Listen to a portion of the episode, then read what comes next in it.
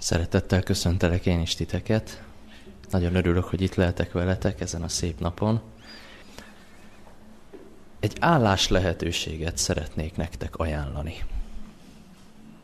Úgy hirdetném meg most nektek ezt az állás lehetőséget, hogy műveleti igazgató. Mindenkinek van lehetősége próbálkozni ezzel az állással, az a helyzet, hogy műveleti igazgató, az lehet, hogy nem sokat mond, de ez a legfontosabb munka. A leges legfontosabb munka. Sokkal többről van itt szó, mint amit itt a szóból ki lehet venni, hogy műveleti igazgató. A követelmények és a bemeneti feltételek nagyon szigorúak. És nagyon komolyak. Az első, mobilitás. A munka nagy részében vagy inkább az egészében állni kellene. Tehát folyamatosan talpon kellene lennetek. Továbbá folyamatosan a munka sokszor hajolgatással járna. Tehát folyamatos fizikai igénybevétel az, ami a munkával jár. Tehát olyan embereket keresünk, akik nagyon jó állóképességűek. Lehet, hogy kérdeznétek, hogy hány órát venne igénybe.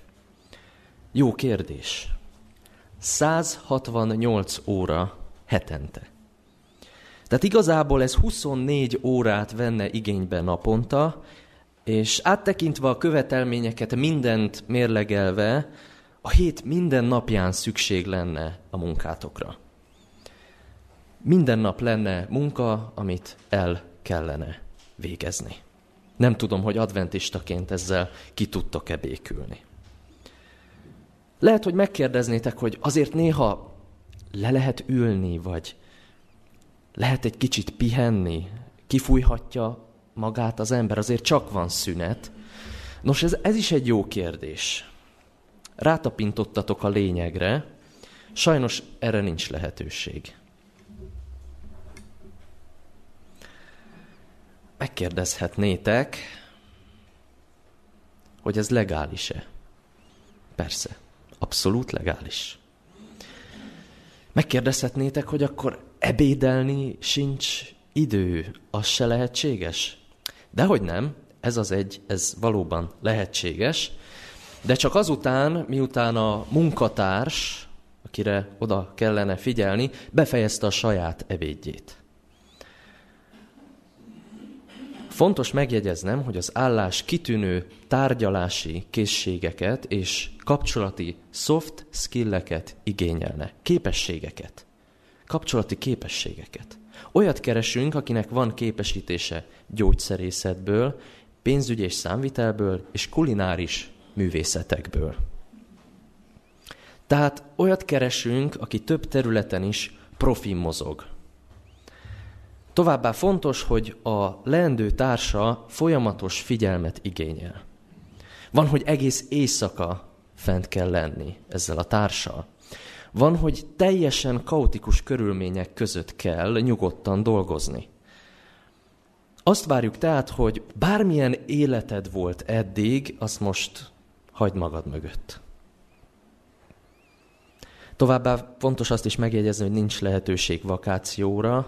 A húsvét, a karácsony, az új év, a május 1, az augusztus 20, vagy a hétvége, nos ilyenkor a munkamennyiség és a teher csak megsokszorozódik. Hát ez az, amit követelünk. Lehet, hogy azt gondoljátok, hogy ez már-már kegyetlen, ez már embertelen, ez mint valami beteg vicc. Lehet, hogy kérdeznétek, hogy és mikor lehet aludni? Hát sajnos erre nincs lehetőség. És igen, ez tényleg felöleli az év 365 napját. Szót kell ejtsünk a juttatásokról is. Nagyon fontos kapcsolati tőke születhet a munkája során, a munkátok során. Mégpedig az, hogy az, az az érzés, amit az ad, hogy a társadnak segítesz. Nos, ez felbecsülhetetlen. Ezek voltak a juttatások. A fizetés az egy érdekes kérdés, sajnos ez a pozíció abszolút semmilyen jövedelemmel nem szolgál. Jól hallottátok, ez egy pro bono munka lehetőség lenne, teljesen ingyen. Ki szeretne erre az állásra jelentkezni? Meglepődnétek, ha hiszitek, ha nem, van valaki, aki jelenleg is betölti ezt a pozíciót. Többen is valójában.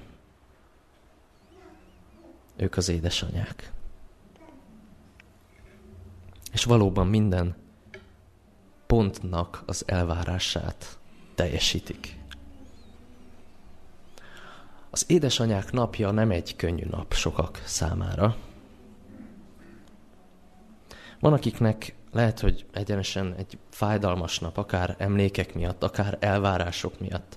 Én nagyon örülök, hogy itt vagytok, édesanyák. Nagyon örülök, hogy itt vagytok. Egyébként az élet nem könnyű, amúgy sem, sokak számára. Legyünk akármilyen helyzetben, ha megfigyelitek az utóbbi időben, a válságok eléggé összetömörödtek és megsokasodtak, azt hiszem lehetnénk egy kis megértéssel magunk felé. Tehát jó, hogy itt vagytok, azt akarom ezzel mondani. Több gazdasági világválság, jelenleg is egy válság közepén vagyunk. Covid, a háború és a vele járó polarizáció. Mindezt még édesanyaként végigcsinálni, és itt lenni egy óriási teljesítmény. Ti hogy vagytok? Hogy kezelitek a káoszt? Hogy kezelitek ezt a megterhelést? Lehet, hogy kicsit úgy, mint az alábbi történet, tökéletlen családja. Hogyha így, akkor üdv a klubban. Olvassuk el Mózes első könyvének 16. fejezetének az elsőtől hatodikig tartó verseket. Az alapigénknek ez lesz az eleje. Tehát Mózes első könyve 16. fejezet 1-től 6-os versek. Száraj, Abrám felesége, nem szült Abrámnak gyermeket. De volt Szárajnak egy egyiptomi szolgáló lánya, akinek Hágár volt a neve. Kezdődik a konfliktus. Száraj ezt mondta Abrámnak. Íme, az úr bezárta méhemet, így nem szülhetek. Menj hát be szolgáló leányomhoz, talán az ő révén lesz fiam. És hallgatott Abrám Száraj szavára. Akkor Száraj, Abrám felesége, fogta szolgálólányát, az egyiptomi Hágárt, és férjéhez Abrámhoz adta feleségül. Abrám akkor már tíz éve Kánaán földjén lakott. Abrám bement Hágárhoz, az pedig teherbe esett. Amikor látta, hogy terhes úrnőjének nem volt többé becsülete előtte. Ezért Száraj azt mondta Abrámnak, miattad ért engem sérelem. Magam adtam öletbe a szolgáló leányomat, de látja, hogy teherbe esett, és nincs előtte becsületem. Ítéljen ügyünkben az Úr. Abrám így felelt Szárajnak, hiszen a te szolgáló leányod a te kezedben van. Csinálj vele, amit jónak látsz. Ettől fogva olyan rosszul bánt vele Száraj, hogy az elfutott tőle. Hágár számára elég problémásan kezdődik az anyaság. Amikor kisgyermek voltam, szüleim azt mondták rólam, hogy jó ügyvéd lenne belőlem. Hát nem tudjuk meg, hogy jó ügyvéd, ügyvéd lenne belőlem, legalábbis eddig még ez nem derült ki. De az a helyzet, hogy abban az időben én könnyen megmondtam, hogy mi a jó, mi a rossz, nagyon jól érveltem bizonyos álláspontok mellett, könnyen megérveltem a saját álláspontomat. Ezt egyébként könnyen, sokszor zsigerből előveszem bibliai történetek olvasásánál, és nagyon megkönnyíti azt, hogy felfedezzem, hogy egy adott történetben ki hibázott, és ki az áldozat. Ki a tettes, ki az áldozat. Ki a jó, ki a rossz. Nagyon könnyen megfejtem.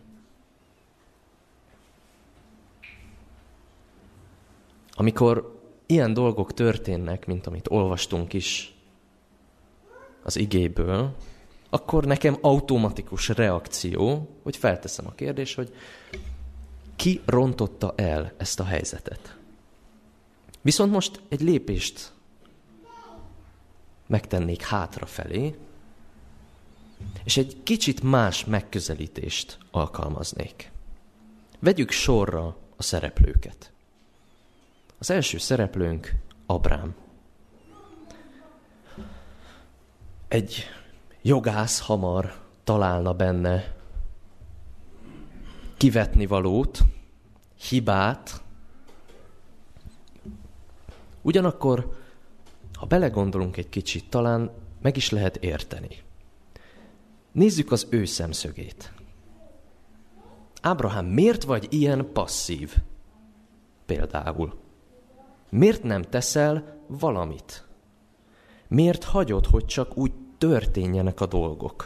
Amikor Száraj szeretné, hogy Isten ítéljen, és végre Száraj oda jut, hogy visszaadná Istennek az irányítást, hogy elkezdjenek megoldódni a dolgok, miért nem vagy benne partner? Miért dobod vissza a labdát Szárajnak, és zárod ki Istent a helyzetből? Persze tudom, Abrám, hogy elég nagy nyomás alatt vagy. Egy nagy nép, egy sokaság kellene tőled származzon, és itt vagy egész idős korodba, és nincs egy gyermeket sem. Elképesztő lehet átélni azt a nyomást, amit a, az elvárások és a valóság közötti hatalmas szakadék éreztet veled, kedves Abrám. Ti mit éreztetek volna a helyébe? Én tehetetlenséget, aggodalmat, szorongást, valamit nem jól csinálok. Abban az időben egy kiterjedt, egészen szaporodó család az életet jelentette, a túlélést. A gyermektelenség pedig halált és kiszolgáltatottságot. Feleségén gondolom ugyanezeket az érzelmeket látta tükröződni. Szeretett volna segíteni. Mikor felesége egy számukra egyébként abban a korban teljesen normális és bevett tradíciót és szokást idézett be, amely még az is lehet, hogy a házassági szerződésük részét képezte valamilyen formában, akkor lehet, hogy beugrott. Tényleg. Lehet, hogy így is lehet. Továbbá feleségének a, dolgába miért kellene annyira beleavatkoznia? Azért mégiscsak ő a felesége, tehát valamennyi szabad tere legyen, hogy különböző dolgokkal, vagy esetünkben szolgákkal mit kezd. Vagy nézzünk egy másik szempontot, Szárajnak a szempontját. Lehetne hibákat találni benne, ugyanakkor meg is lehet érteni. Száraj, tehát hadd kérdezzem meg, kedves Száraj, hogy miért találsz ki ilyen sületlenségeket, hogy hozzáadod a szolgáló leányodat a saját férjedhez? Hová lett a türelem, a hit, a bizalom? Vagy ha már itt tartunk, miért tartasz szolgákat? Ez embertelen dolog, de ilyen messze talán nem menjünk el. Egyáltalán megkérdezted Hágárt, hogy akarja-e ezt az egészet, és mi a véleménye az ötletről? Utána miért nem próbálod beszélgetéssel, imával, egy kis kapcsolati készségeket felhasználva jó konfliktus kezeléssel megoldani vele a nézeteltérést. Miért Abrámot hibáztatod, amikor a te ötleted besült? És miért bánsz olyan rosszul az embertársaddal, hogy el kelljen futnia? Ugyanakkor érthető a szorongásod. Férjed nagy népek atya kéne legyen, és te mégse tudtál szülni neki senkit. Bizonyára magadat okolod. Te is érzed azt a hatalmas elvárást, valahogy a valóság és az elvárások között. Azt a hatalmas szakadékot, azt a nyomást. Én megértem, Száraj, hogyha hibásnak, tehetetlennek, értéktelennek, haszontalannak érzed magad. Azért eléggé nehéz élethelyzetbe kerültél. Elismerni való a kreativitásod, az áldozatkészséged, ahogyan akkor normális korabeli megközelítéseket megpróbálsz alkalmazni a helyzetre, érthető a fájdalmad.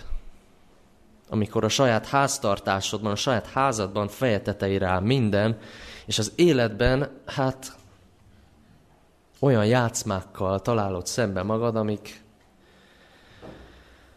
amiket elhordozni elég nehéz.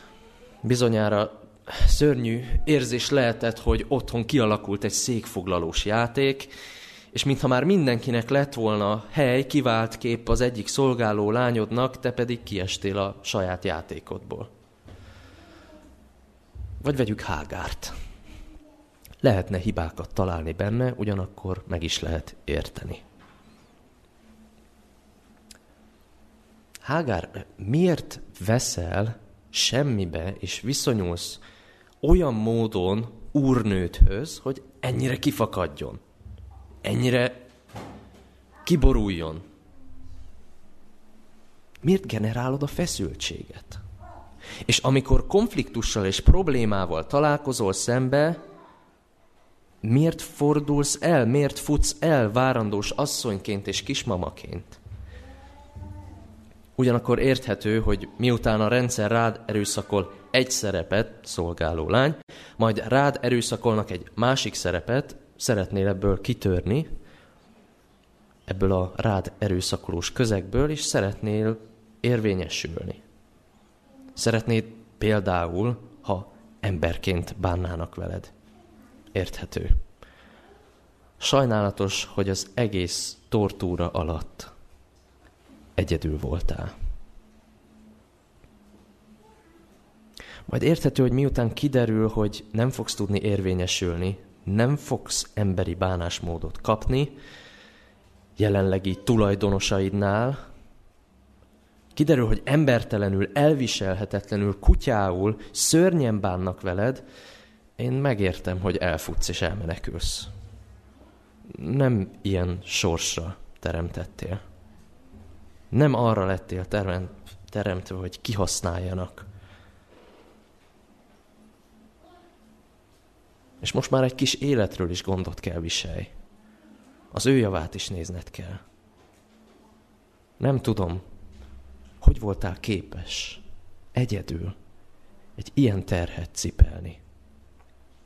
Érdekes Mózes első könyve. Azt látjuk, hogy elindul az egész történet Ádámtól és Évától, és a bűnbeesés után sokszor nagyon gyorsan történnek az események, és évszázadokat tekerünk előre egy-egy vers alatt. Annyira siet a könyv Ábrahámig, az Ábrahámi családig, akik Mózes első könyvének és utána a Biblia egészének központi szereplői. Én azt várnám, hogyha friss olvasó lennék, hogy kinyitom a könyvemet, és egy tökéletes családhoz érkezek el. Elérkezek egy olyan családhoz, akikre felnézhetek, akik, akik jól csinálják a dolgaikat, akiknél nincsenek olyan konfliktusok, mint az én családomban, mint az én életemben, akik nem produkálják ezeket a teljesen elborult emberi hibákat. És aztán meglepően tapasztalom, hogy ez a család, akiket Isten kiválasztott, akik Istennek a különleges figyelmének és jelenlétének központját képezték, ugyanolyan összetört család, mint az enyém. És ugyanolyan összetört emberek, mint én vagyok. És Isten mégis együtt dolgozik velük, hogy rajtuk keresztül elérje az embereket a szeretetével.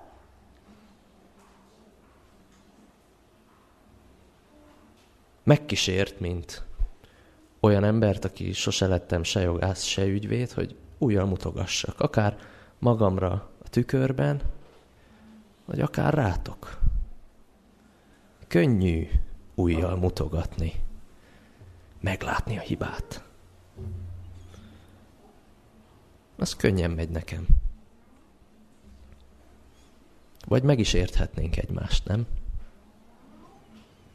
A kelet-közép-európai mentális egészségi állapotok, két szabadságharc, két vesztes háború, egy trianon után amúgy sem voltak túl virágzóak. Erre most jöttek más válságok, Covid háború. A mentális egészségügyi állapotot felmérő kutatások nagyon aggasztó eredményeket mutatnak. És most rátok nézek. És magamra. És aggódom. Lehet, hogy te vagy az, aki nem jó ötlettel állsz előtt. Lehet, hogy te vagy az, aki hagyod, hogy a dolgok folyjanak valami nem jó mederbe. Lehet, hogy te vagy az, aki feszültséget generálsz. Lehet, hogy te vagy az, aki elfutottál, akinek el kellett futnia. Lehet, hogy te vagy az, aki tehetetlenül nézed az eseményeket. Lehet, hogy te vagy az, aki miatt elfutottak. De nagyon fontos, hogy most figyeljetek. A történet folytatódik. Ezt még egyszer szeretném nektek mondani. A történet folytatódik. A hetedik verstől a tizenhatodik versekig olvasom. Az Úr angyala, egy új szereplő, az Úr angyala rátalált egy forrásnál a pusztában Hágárra. Annál a forrásnál, amely a súrba vezető út mentén van. Rátalált. Ezt szeretném, hogy megragadjátok ezt a szót, hogy rátalált. Nyolcadik vers. És ezt mondta. Hágár, Száraj, szolgálólánya.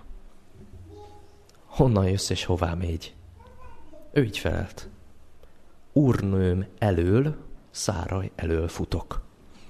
Azt mondta neki az úrangyala. Térj vissza úrnődhöz, és alászkodj meg előle. Ha itt befejeznénk a történetet, egy kis keserű szájízzel távoznék. Hogyha csak így vissza küldené, és ennyi. De folytatódik. A történet folytatódik.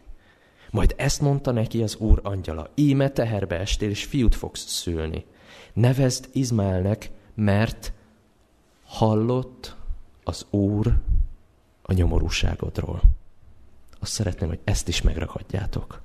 Hallott az úr a nyomorúságodról. Szilaj ember lesz ő, akár egy vadszamár. Kezet emel mindenkire, de ő rá is mindenki nem törődik testvéreivel, úgy választ tábor helyet magának. Ez most lehet, hogy egy kicsit negatívan hangzik, de abban a korban, abban az időben ez nagyjából azt jelentette, hogy érvényesülni fogsz.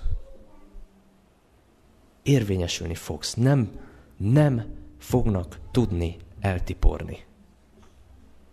Azután Hágár így nevezte az urat, aki szólt hozzá.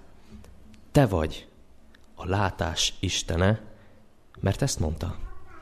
Én is láthattam itt, aki engem látott. Ezért nevezik azt a kutat Lahajrói kútnak, ott van most is Kádés és Bered között. Ezután fiú, fiút szült Hágár Abrámnak, Abrám Izmaelnek nevezte a fiát, akit Hágár szült.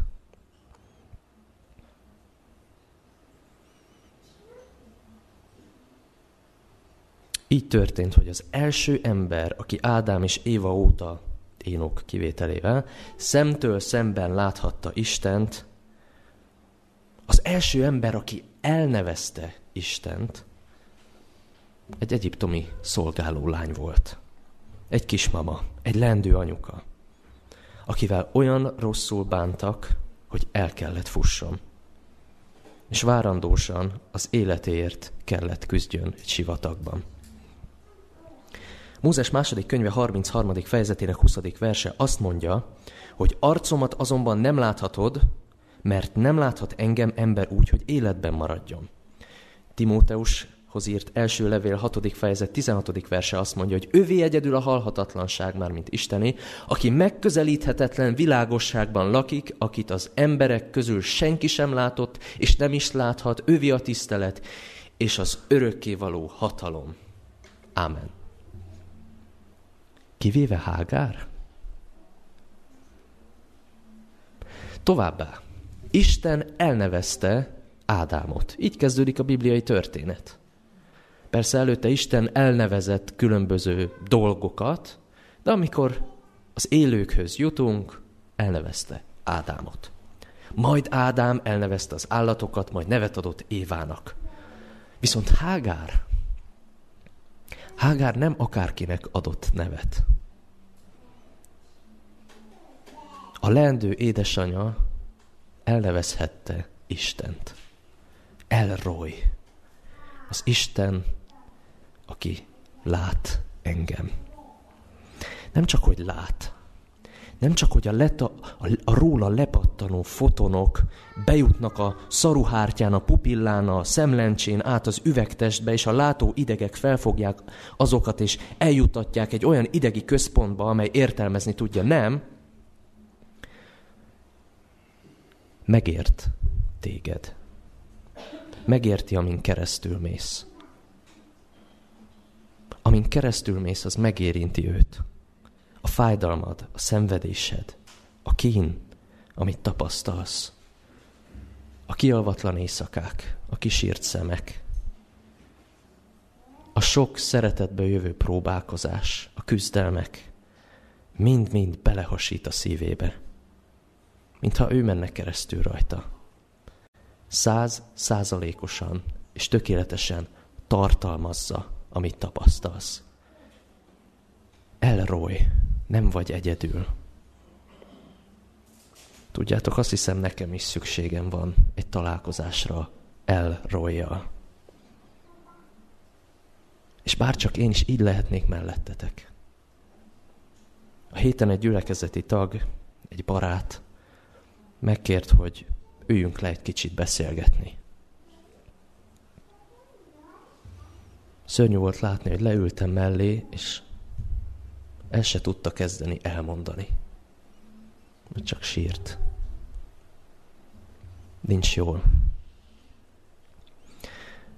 Összeszámoltam, tíz olyan esemény történt vele az elmúlt három évben, amiből csak egy is elég lenne ahhoz, hogy krízisbe kerüljön valaki. Padlóra kerüljön, hogy sírva elfusson a pusztába. Neki tíz volt. És ebben a tízben még nem is volt benne az, hogy édesanya. Aggódva nézek rátok. Te hogy vagy?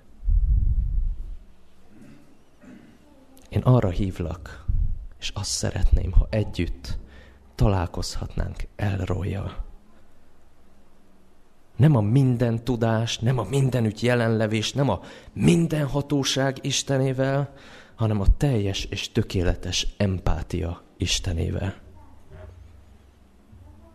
Ez az egyedüli találkozás képes kigyógyítani minket az összetörtségünkből.